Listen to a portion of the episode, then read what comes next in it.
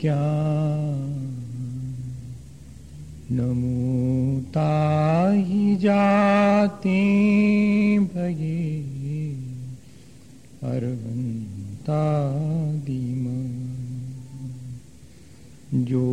विद्यादि सागर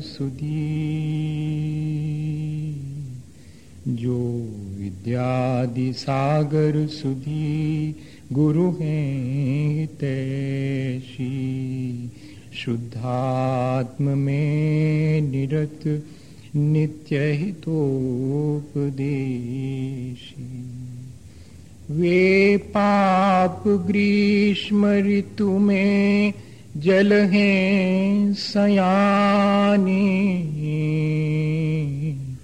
पूजून हैं सतत केवल ज्ञान पाने पूजून हैं सतत केवल ज्ञान पाने। बोले भगवान महावीर स्वामी की, आचार्य कुंद कुंद स्वामी की, आचार्य गुरुवर विद्यासागर मुनि महाराज की।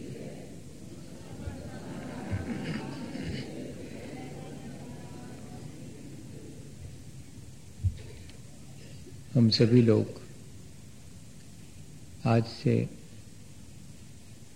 इस बात पर विचार करने के लिए तैयार हुए हैं कि संसार में जो विविधताएँ दिखाई पड़ती हैं, कोई कम ज्ञानवान है, किसी का ज्ञान अधिक है, कोई धनवान है, किसी के जिम्मे दरिद्रता और गरीबी आई है। वृक्ष हैं, अग्नि है, जल है, वायु है, पृथ्वी है। ये पंच भूत तत्व हैं। ये पूरा लोक जो हमें दिखाई देता है, विविधताओं से भरा हुआ है। इस पूरे विश्व को कौन व्यवस्थित करता होगा मेरे अपने जीवन को, मेरे से पृथक अन्य और जीवों के जीवन को, और यहाँ तक कि इस सारे दिखाई देने वाले दृश्य जगत को कौन व्यवस्थित करता होगा? कौन इसे बनाता है? कौन इसे मेंटेन करता है? और कौन इसके नष्ट होने में सहयोगी बनता है? इन बातों की जिज्ञासा सबके भीतर होती है। और इन प्रश्नों का समाधान सब लोगों ने अपने अपने ढंग से अपनी अपनी क्षमता के अनुसार खोजा है।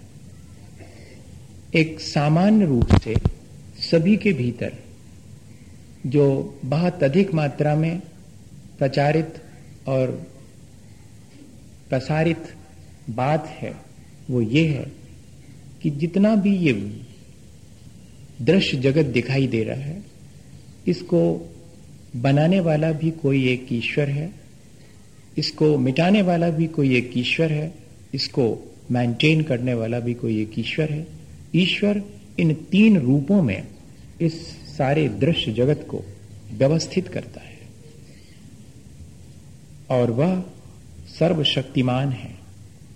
और इतना ही नहीं, वो हम सबसे बहुत दूर कहीं कहीं किसी आकाश में बहुत ऊंचाई पर बैठा हुआ है। ऐसा प्रचारित है और ऐसा लोगों के अंदर, अधिकांश लोगों के अंदर यही मान्यता है। तब बहुत सारे प्रश्न जो हमने अभी उठाए हैं उनका समाधान, क्या इस ईश्वर नाम की किसी चीज़ को मान लेने से मिलता है क्या? कहीं ऐसा तो नहीं कि ये जो विविधता दिखाई पड़ रही है, उसके ऐसा मान लेने में कि ये सब ईश्वर के द्वारा इतनी विविधता बनाई गई है। ईश्वर चाहे तो इसको मैनेज करे मेंटेन करे, और जिस दिन चाहे वो इसको नष्ट कर दे। तब फिर प्रश्न उठेगा कि उस ईश्वर नाम की वस्तु या व्यक्ति को किसने बनाया? जो इस पूरे संसार को व्यवस्था देता है, उस व्यवस्था देने वाले को किसने बनाया? तब उसका समाधान ढूँढने के लिए यह कहा गया कि वह हमेशा से है। ठीक है? वह हमेशा से है ओमनी साइंट है ओमनी पोटेंट है ओमनी प्रेजेंट है। हर जगह उपस्थित है, सर्वशक्तिमान है और सब कुछ जानता है। बहुत अच्छी चीज़। इस तरह की ईश्वर की व्यवस्थाएँ बहुत दुरुस्त होंगी, बहुत सही होंगी। ऐसे सर्वशक्तिमान ईश्वर को मानने में कोई हर्जा भी नहीं है, पर मुश्किल खड़ी हो जाती ऐसे सर्वशक्तिमान किसी ईश्वर या कि व्यक्ति या कि किसी वस्तु को मान लेने सबसे बड़ी समस्या ये खड़ी होती है कि यदि यदि ऐसा ईश्वर हर जगह उपस्थित है और सब कुछ जानता है, तब फिर उसके भीतर कोई दया और करुणा नाम की चीज़ है या नहीं है? वो किसी को दुख देता क्यों है? अगर वो ही इस सारी व्यवस्था को बनाता है तो किसी को दुख क्यों देता है? अगर हम ये माने कि वह दुख तो हम अपने किए गए कार्य की वजह से पाते हैं, तब फिर तब फिर उस सर्वशक्तिमान ईश्वर की सर्व शक्ति पर विश्वास होता नहीं।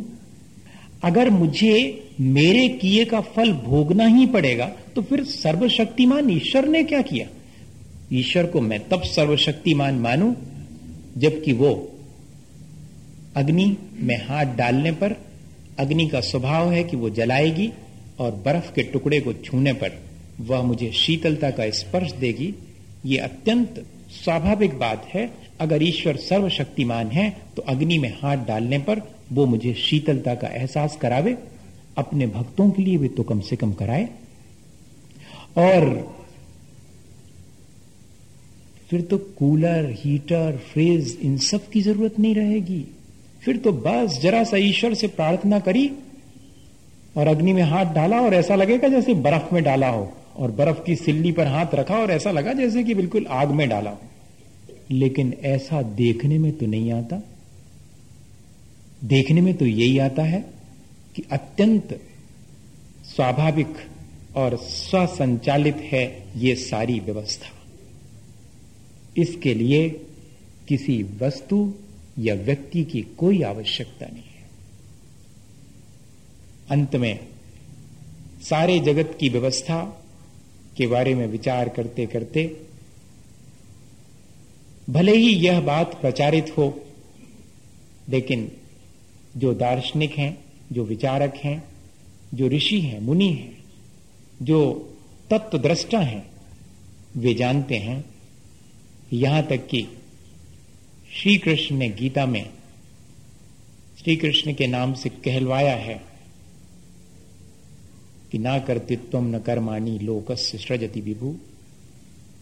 अर्जुन, इस सृष्टि को मैंने नहीं बनाया। ना कोई इसे बनाता है, ना यह सृष्टि किसी का कर्म है। ना कोई इसका करता है, ना यह सृष्टि किसी का कर्म है। स्वहा वस्तु प्रवर्तते। यह तो स्वभाव से ही अपने आप व्यवस्थित है। Rules are regulated. On self किसी भी नियम को व्यवस्थित करने के लिए किसी भी अन्य व्यक्ति की आवश्यकता नहीं है।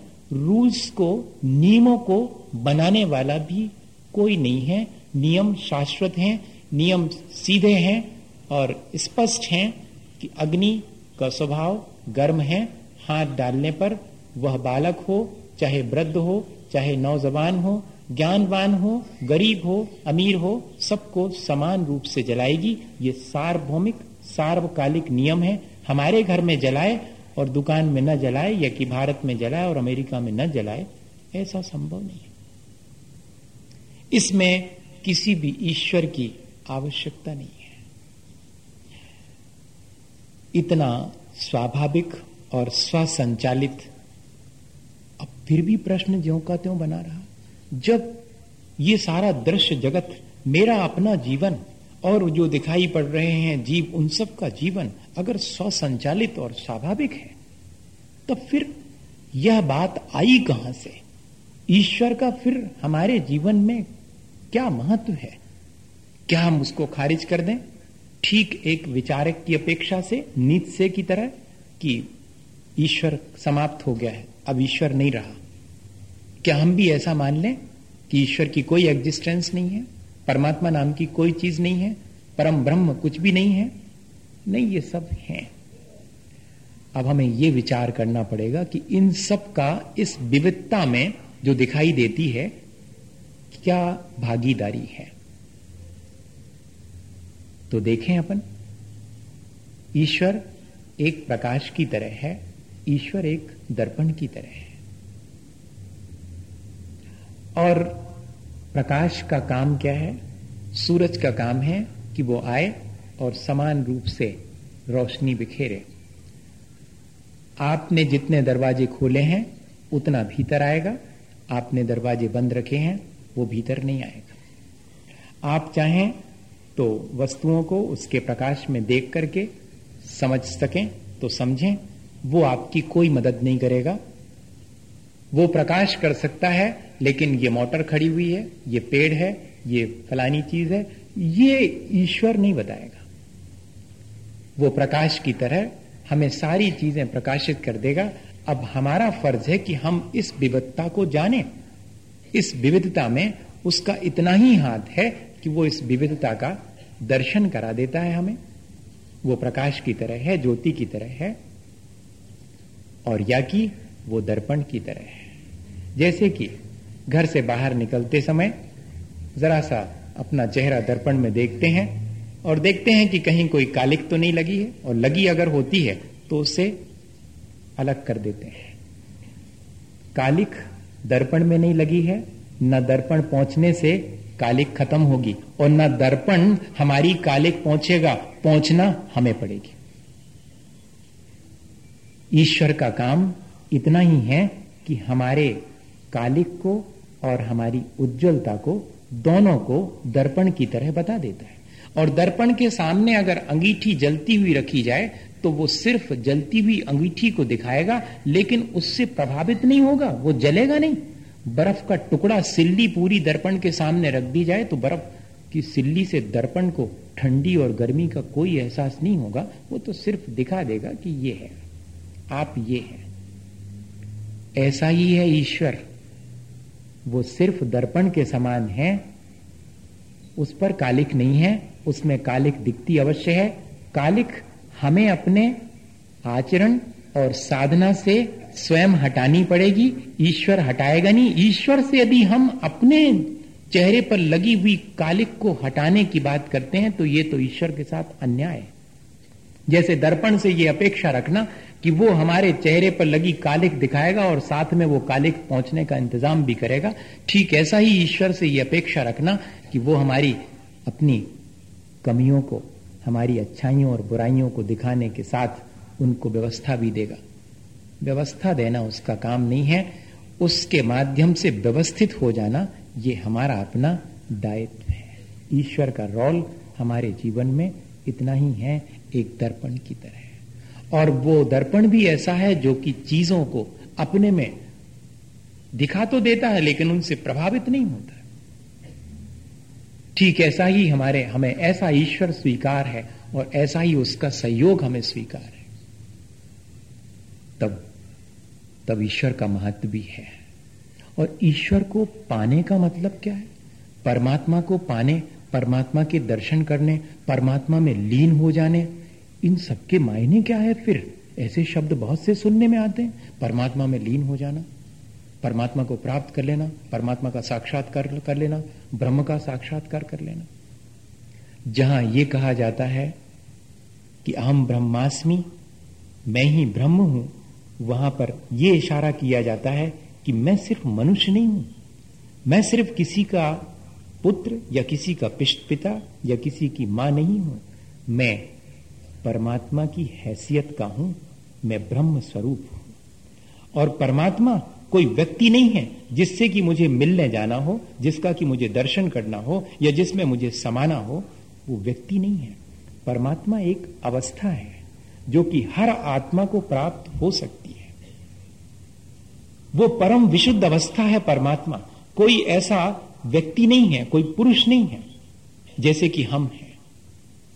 इसलिए परमात्मा से मिलना अंततः अपने ही परम विशुद्ध स्वरूप का साक्षात्कार करना, उससे मिलना और उसमें लीन हो जाना। परमात्मा में लीन होना, अपने आप में, अपने शुद्ध स्वरूप में लीन होना है।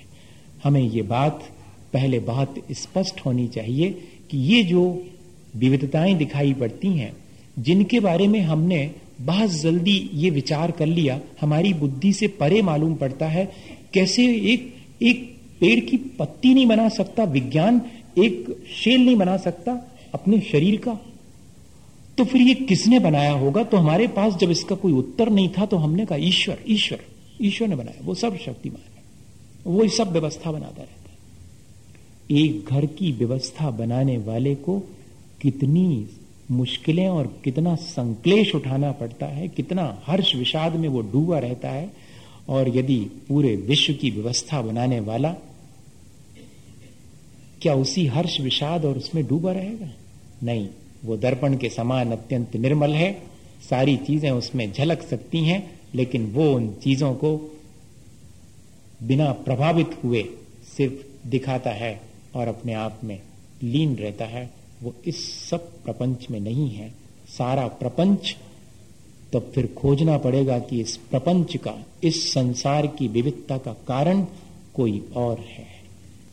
ये बात तो स्पष्ट हो गई कि ये जो ईश्वर, जो हमारी अपनी भ्रांति है और जो हमें अपने आप को बचाने का उपाय हमने खोज लिया था कि चाहे कुछ करो, बस सारा डाल दो उसके ऊपर। अच्छा है तो और बुरा है तो। इसमें भी थोड़ा सा लाभ तो है। थोड़ा लाभ यह है कि ईश्वर पर अगर सब कुछ डालने की तैयारी हो तो भी बड़ी शांति मिल सकती। इस विविधताओं भरे संसार से हम धीरे से ऊपर उठ सकते हैं, अगर ऐसी चीज़ आ जावे तो। लेकिन मज़ा हमारे साथ ये है कि अगर कुछ अच्छा होता है तो उसका श्रेय हम लेते हैं, बुरा होता है तो ईश्वर पर डालने का मन होता है कि क्या करें? ईश्वर को यही मंजूर था। ये दोहरा हिसाब हमारे साथ है। या तो हम एक जैसा ही कि जा विधि राखे राम ता विधि रहिए फिर सुख और दुख दोनों में समता रखनी पड़ेगी। इस विविधताओं के बीच में भी एक रूपता कायम करके रखनी पड़ेगी। ईश्वर की उपस्थिति का एहसास? सिर्फ़ एक बात की हमें मदद करता है, एक बात में हमें सहायक बनता है, हमारे अपने परिणामों में होने वाले हर्ष विषाद को शांत रखने में। ईश्वर की खोज और ईश्वर के सहयोग दोनों बातों को दो छोटे से उदाहरण से समझ लें। रविन्द्रनाथ टैगोर ने लिखा कि उन्हें ईश्वर की खोज थी? गीतांजलि में उन्होंने ईश्वर के गीत गाए और उनके पड़ोसी ने उनसे पूछा था कि कभी ईश्वर का साक्षात्कार हुआ? तो बहुत मुश्किल में पड़े थे। उनने अपने संस्मरण में लिखा है कि फिर मुझे ईश्वर की जितनी दरकार नहीं थी, उतनी मुझे लालसा थी उस पड़ोसी से बच के रहने की, क्योंकि उसने सीधा पूछ लिया था कि ईश्वर का साक्षात्कार हुआ कि नहीं। अगर कोई ईश्वर के बारे में बात करे और हमसे कोई सीधा पूछ ले कि आप इतनी बातें कर रहे हैं, देखा है कभी उसको तो हम बगले झांकने लगेंगे, हम यहाँ से वहाँ हो जाएँगे कि देखा बेका तो है ही नहीं। पर है वो तो फिर चलें उसकी खोज करें। तो रविन्द्रनाथ ने लिखा कि मैं खोज पे निकला और मुझे पता भी मिल गया उसका कि फलानी बिल्डिंग में रहता हूँ। हाँ मैंने पूरा एड्रेस नक्की बिल्कुल करके मैं गाड़ी से नीचे उतरा और जैसा कहा गया था वैसे ही, और मैं जब ऊपर सीढ़ियाँ चढ़ रहा था तो मेरे मन में विचार आया कि ईश्वर के पास जाने से पहले जरा विचार कर लेना चाहिए कि अगर वो मिल गया तो उससे बात क्या करेंगे। और चुपचाप जाना चाहिए। मैंने जूते उतार लिए और उतार करके हाथ में ले लिए। दबे पाँव सामने जाके देखा तो नेम प्लेट बिल्कुल ठीक लगी थी। ईश्वर यहीं रहता है। यहाँ तक तय हो गया। मैं बिल्कुल दरवाजे पे एक एक प्रतीकात्मक रविन्द्रनाथ ने वर्णन किया है उसका कि मुझे मालूम भी पड़ जाए और मुझे मालूम भी पड़ गया और मैं उसके पास दबे पाँव पहुंचाऊं और जैसे ही दरवाज़ा खटखटाने का मेरा मन हुआ, पर हाथ रुक गए। कि ईश्वर की खोज में मैं अगर लगा रहूँ तो कम से कम ये अनुभव तो होता है कि ईश्वर है। लेकिन जिस दिन मैं ईश्वर को इस तरह से जीता जाता पा, पालूँगा फिर तो उसकी खबर ही नहीं लूँगा मैं। ऐसे तो बहुत से लोग हैं जिनको मैं परिचित हूँ और जिनसे मिल लिया है मैंने और फिर मैं भूल जाता हूँ उनको उनसे मिलने के बाद। अच्छा यही है कि मैं ना मिलूं और उसे खोजता रहूँ ताकि मुझे ईश्वर का ध्यान बना रहे। ईश्वर की खोज मुझे ईश्वर की याद बनाए रखने में मदद करती है कि मैं खोजता रहूँ। और अगर मैंने ऐसा पा लिया और फिर भी मैं संसार में रहूँ तो फिर ईश्वर को भूल जाऊँगा। ईश्वर को पाने के बाद फिर संसार में रहने के लिए कोई आवश्यकता नहीं पड़ती। ये प्रतीक है कि एक बार यदि ईश्वर को पा लिया तो फिर संसार समाप्त हो जाएगा। ईश्वर को पाना, अपने संसार को समाप्त कर देना है और कुछ नहीं। ये प्रतीकात्मक है, ईश्वर को पाना। और इतनी नहीं, ईश्वर मदद कैसी करता है हमारे सारे कामों में, हमारी इस विविधता के बीच भी, हमारी इन विषमताओं के बीच भी हमें समता का पाठ सिखाता है। जैसे कि हमने आपको उदाहरण दिया था पहले, आज वो बहुत ज़रूरी है उसको याद करना। विनोबा की माँ जावन डाल के दही जमाती थी और राम का नाम लेती थी। विनोबा जब बड़े हो गए तो उन्होंने कहा कि, माँ, और सब बातें आपकी समझ में आती हैं। ये बताओ, दही जामन से जमता है या ईश्वर का नाम लेने से? ये क्लियर कर दो। आगे हमें बहुत ज़रूरत पड़ेगी। आप तो अभी जमाती हैं, पर हम रोज देखते हैं कि जामन भी डालती हैं और राम का नाम भी लेती हैं। इसका मतलब है कि दोनों ही से जमता है क्या, या किसी एक से जमता है? अगर किसी एक से जमता है तो या तो जामन डालना बंद करो, या कि भगवान का नाम लेना बंद करो। ये क्या मामला है? तो उनकी माँ ने हंस करके हंस करके और कहा कि बेटे, जमता तो दूध, दही बनता है, जामन से ही जमता है। तो फिर ईश्वर की क्या आवश्यकता? बेटे, सिर्फ़ इतनी आवश्यकता है कि कल जब सुबह बहुत अच्छा दही जम जाएगा, तब मुझे ये अहंकार ना आ जाए कि मैंने जमाया है। इसलिए राम का नाम ले लिया मेरी श्रद्धा, मेरे इस कर्तापने और अहंकार को कि मैं करता हूँ, इसको नष्ट करती, इसलिए ईश्वर के प्रति श्रद्धा भी आवश्यकता ईश्वर का इतना बड़ा रोल है, ये सहयोग बहुत ज़रूरी है ईश्वर का जीवन में, कि मैं उसके प्रति श्रद्धा रखूँ और अपने अहंकार को। और अगर कल के दिन नहीं जमता है तो मैं किसी को शिकायत ना करूँ, मैं किसी को दोषी ना ठहराऊं मैं संकलेश ना करूँ, इससे मुझे ईश्वर बचा देता है। मुझे अहंकार और संकलेश दोनों से बचाने में मदद करता है। ईश्वर की मेरे जीवन में मदद इतनी ही है, वो मेरे जीवन को सुखी दुखी बनाता है, मेरे बॉडी को कंस्ट्रक्ट करता है, या कि मुझे इस संसार में धनवान, ज्ञानवान, या कि दरिद्र और बिल्कुल मूर्ख बनाता है। इसमें उसका कोई हाथ नहीं है। उसका हाथ सिर्फ़ ये है कि अगर मैं मूर्ख हूँ तो मुझे धैर्य बनाता है, मैं ज्ञानवान हूँ तो मुझे अहंकारी बनाने से, बनने से रोकता है। बस इतना रोल है उसका। और ये बहुत बड़ी चीज़ है। इस तरह यदि हम देखें तो कुछ हद तक तो हमने इस बात को बहुत क्लियर कर लिया कि हाँ, सचमुच है तो ऐसा ही। कोई और है? क्या है वो जिसने कायम करके रखा है, जिसने मेरे जीवन को सुख दुख, हर्ष, विषाद ज्ञान, अज्ञान, ये सब दिया है। देखें अपन, अग्नि को गर्म बनाने में किसी का हाथ नहीं है, बर्फ़ को ठंडा बनाने में किसी का हाथ नहीं। इसी तरह, दूध में पानी मिलाने का किसी का काम है क्या? नहीं, हमेशा से तिल में तेल भरने का इंजेक्शन से किसी का काम है कि नहीं? जो हमारी बुआ पहली बार विदेश गई तो वो यहाँ से जलेबी लेके गई थी, जलेबी। हाँ इंडिया से। पहली बार। वो सुनाती हैं, वो टेबल टेनिस की वो रही खिलाड़ी।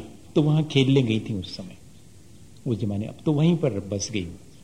तो वो हम लोगों को बाद में आके बताया कि वो लोग बहुत बहुत आश्चर्य कर रहे थे। वो मेरे से पूछने लगे कि ये ये ये जो जो गोल गोल चीज़ है, ये बनी कैसे? तो हमने बता दिया कि ऐसे ऐसे बनी तो फिर वो तो ठीक है, लेकिन इसमें ये जो सीरा है वो क्या इंजेक्शन से भरा था क्या? अब उनने तो ये वाली डिश देखी नहीं थी, ये भर कैसे गया? उसमें सीरा इंजेक्शन से भरा होगा सर सिरिंज से। ठीक ऐसा ही ऐसा ही हमारे मन में प्रश्न उठ सकता है कि दूध में पानी किसने मिलाया? हमारे जीवन को ऐसा किसने बनाया? नहीं। दूध में पानी जैसे हमेशा से है, ऐसा ही संसार में ये जीव विकारी अवस्था को हमेशा से प्राप्त है। सुख, दुख, कमी, वेशी, ज्ञान, धन, दरिद्रता, ये सब हमेशा से है। जैसे कि दूध में पानी है, किसी ने उसको मिलाया नहीं है, स्वाभाविक है। जैसे कि तिल में किसी ने तेल भरा नहीं है वो जैसे ही तिल उगता है, उसमें तेल भी हमेशा है। जैसे ही कोई मनुष्य जन्म लेता है, वो अपने साथ अपने विकारों को लेके आता है। ये विकार ये विकार है क्या चीज़? अब बस यहाँ से शुरू करते हैं आज अपन अपनी यात्रा। कितने दिन चलेगी? उतने दिन जब तक की समझ में नहीं आ जाएगी। बस, जिस दिन समझ में आ जाए अपना काम पूरा हो गया। और कोई आवश्यकता नहीं है ज़्यादा उलझने की। ज्ञान उतना ही आवश्यक है जितना कि लगी हुई भीतर की गठानों को धीरे से खोल देवे और हमें उन्मुक्त कर देवे, हमें उलझनों से पार कर देवे।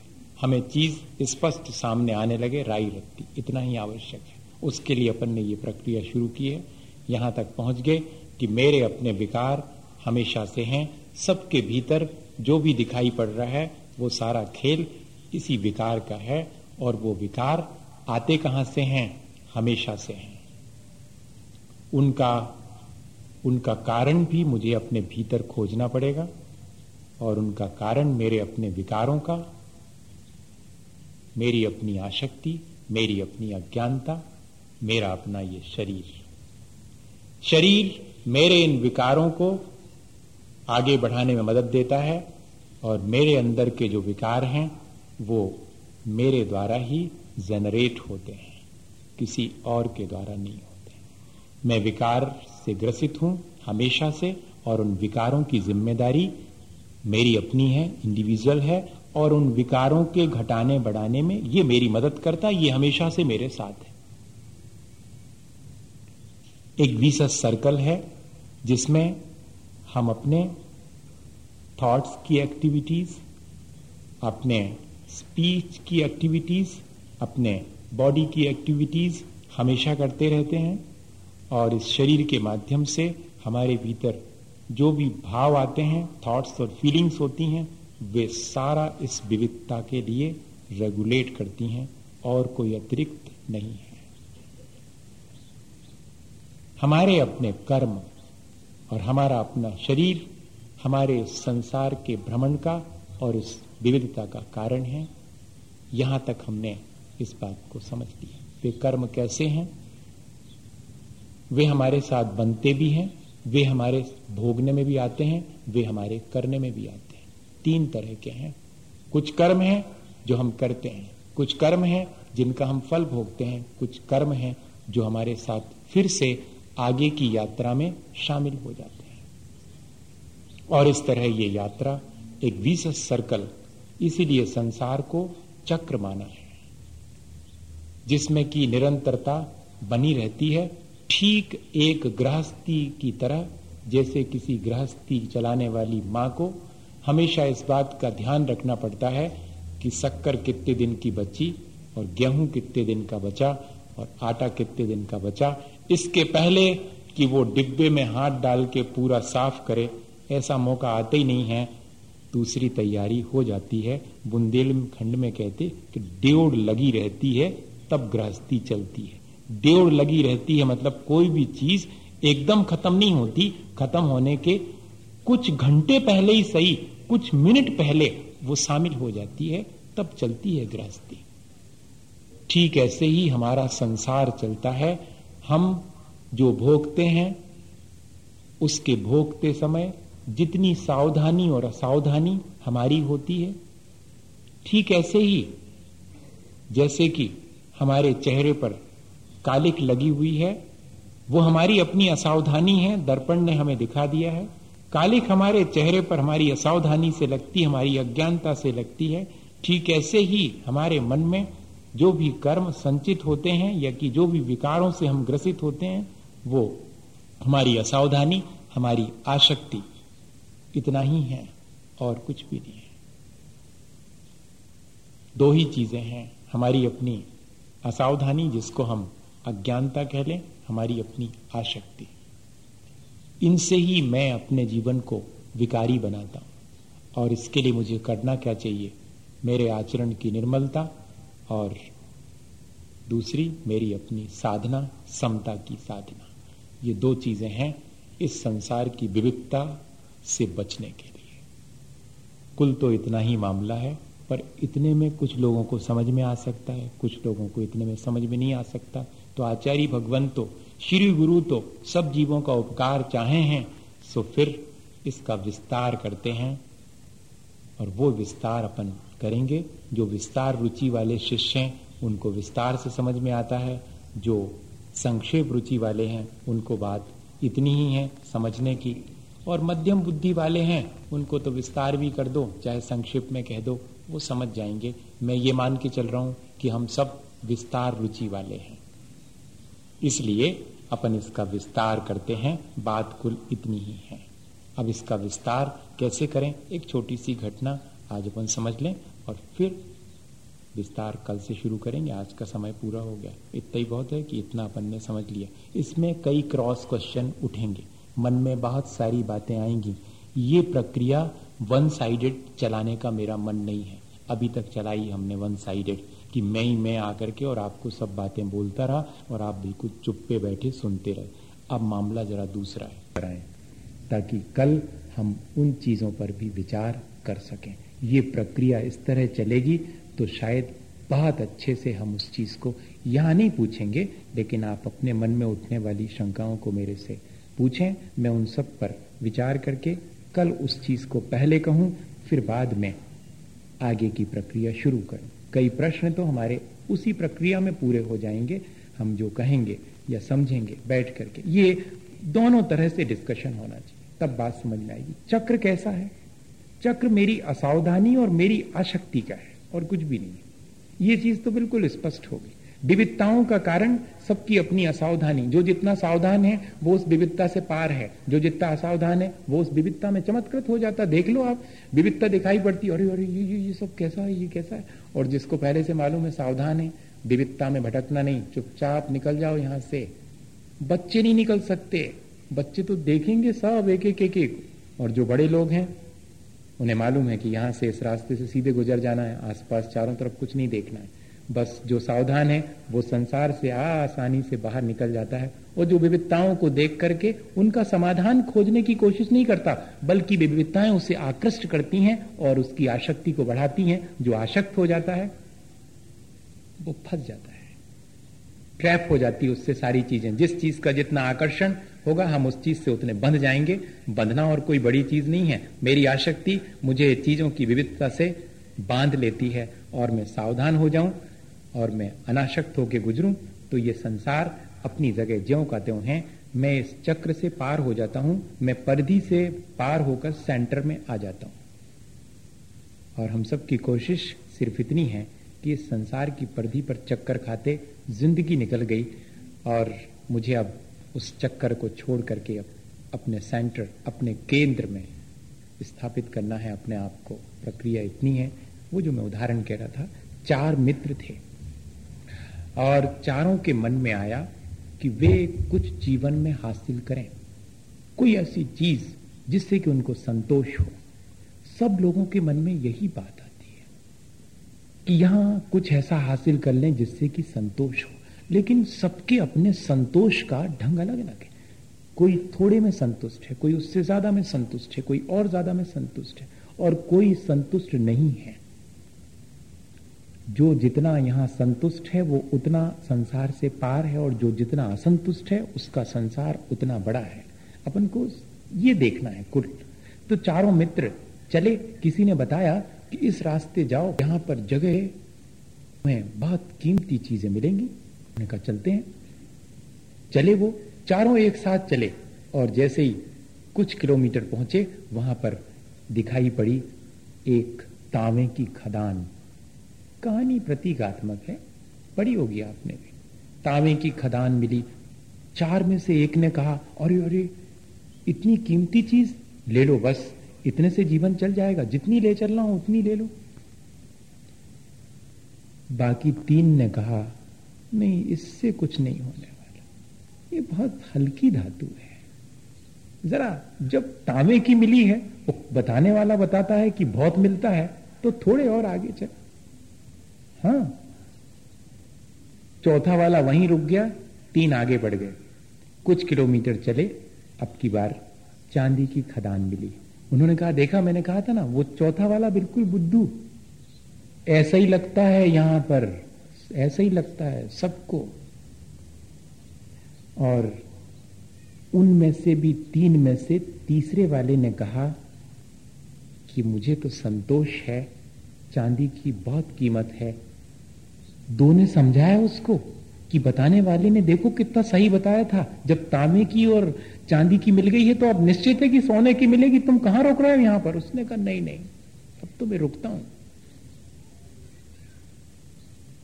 रुक गया वो, दो आगे बढ़ गए। मिलना थी सोने की। मिली?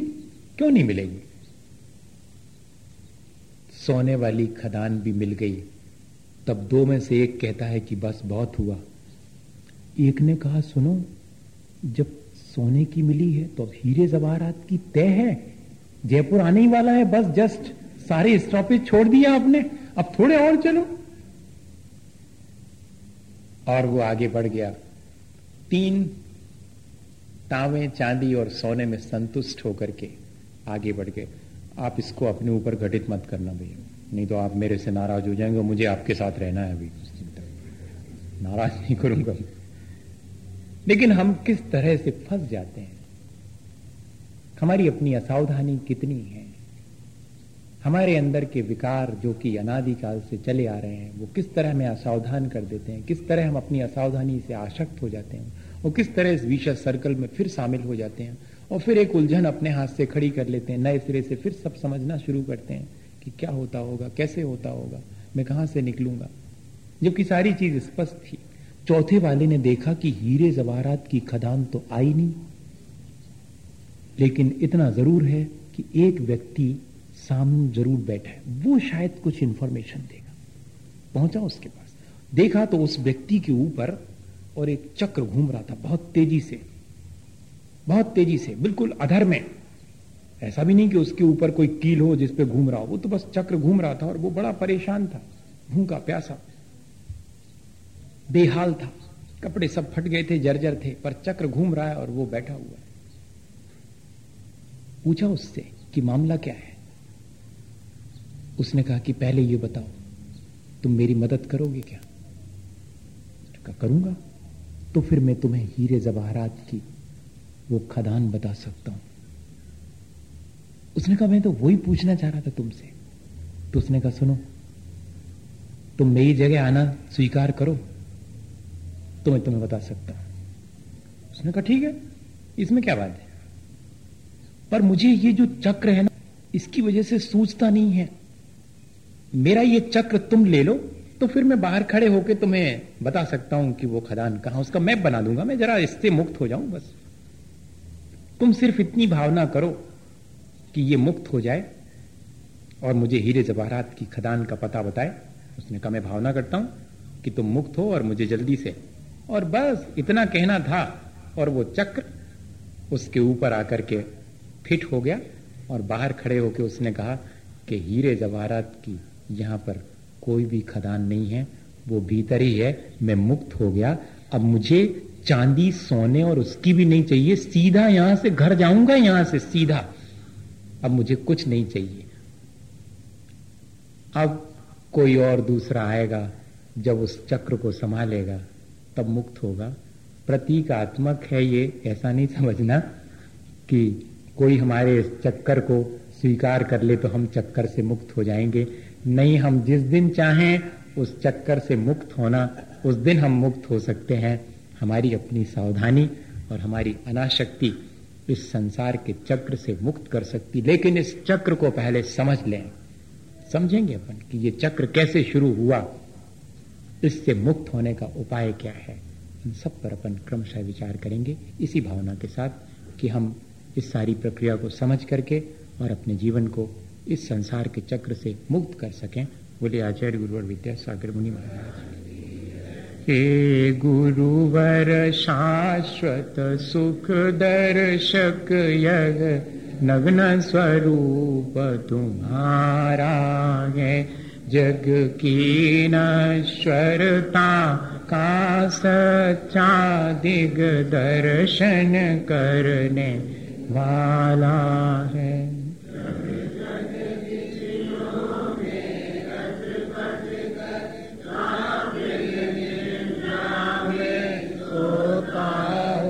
अथवा वह शिव के निष्कंटक पथ में विषकंटक बोता हो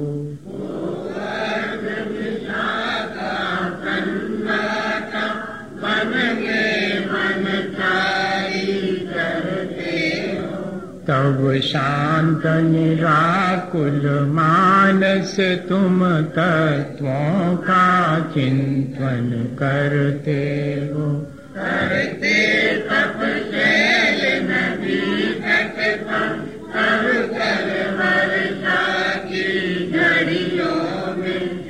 समतारस पान किया करते सुख दुख दानों की घड़ियों में।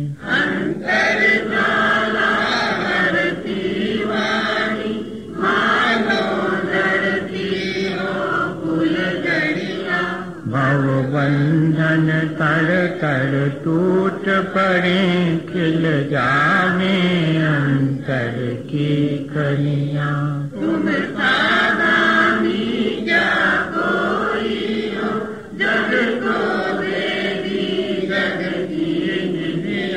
दिन रात लुटाया करते हो शम शम की अविनश्वर मणिया।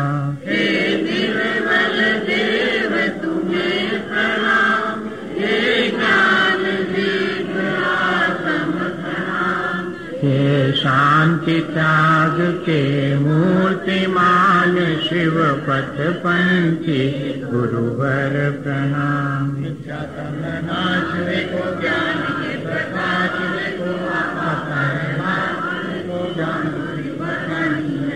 शाहो द्रव्य जान वेखो बंद विद भान भानवे को स्वपर पिचानवेो परम प्रमाणी है।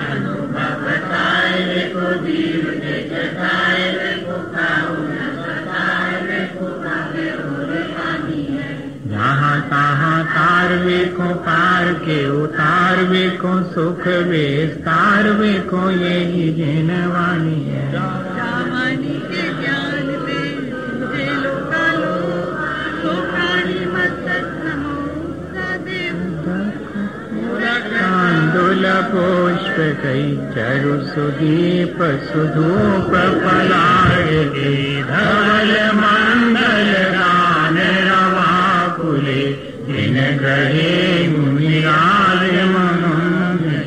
ओम श्री परम पूज्य एक सौ आठ। आचार्य श्री विद्यासागर जी महाराज के संगत मुनि क्षमा सागर जी मुनि भव्य सागर जी महाराज के चरण कमलों की पूजा नर्पद प्राप्त है के साथ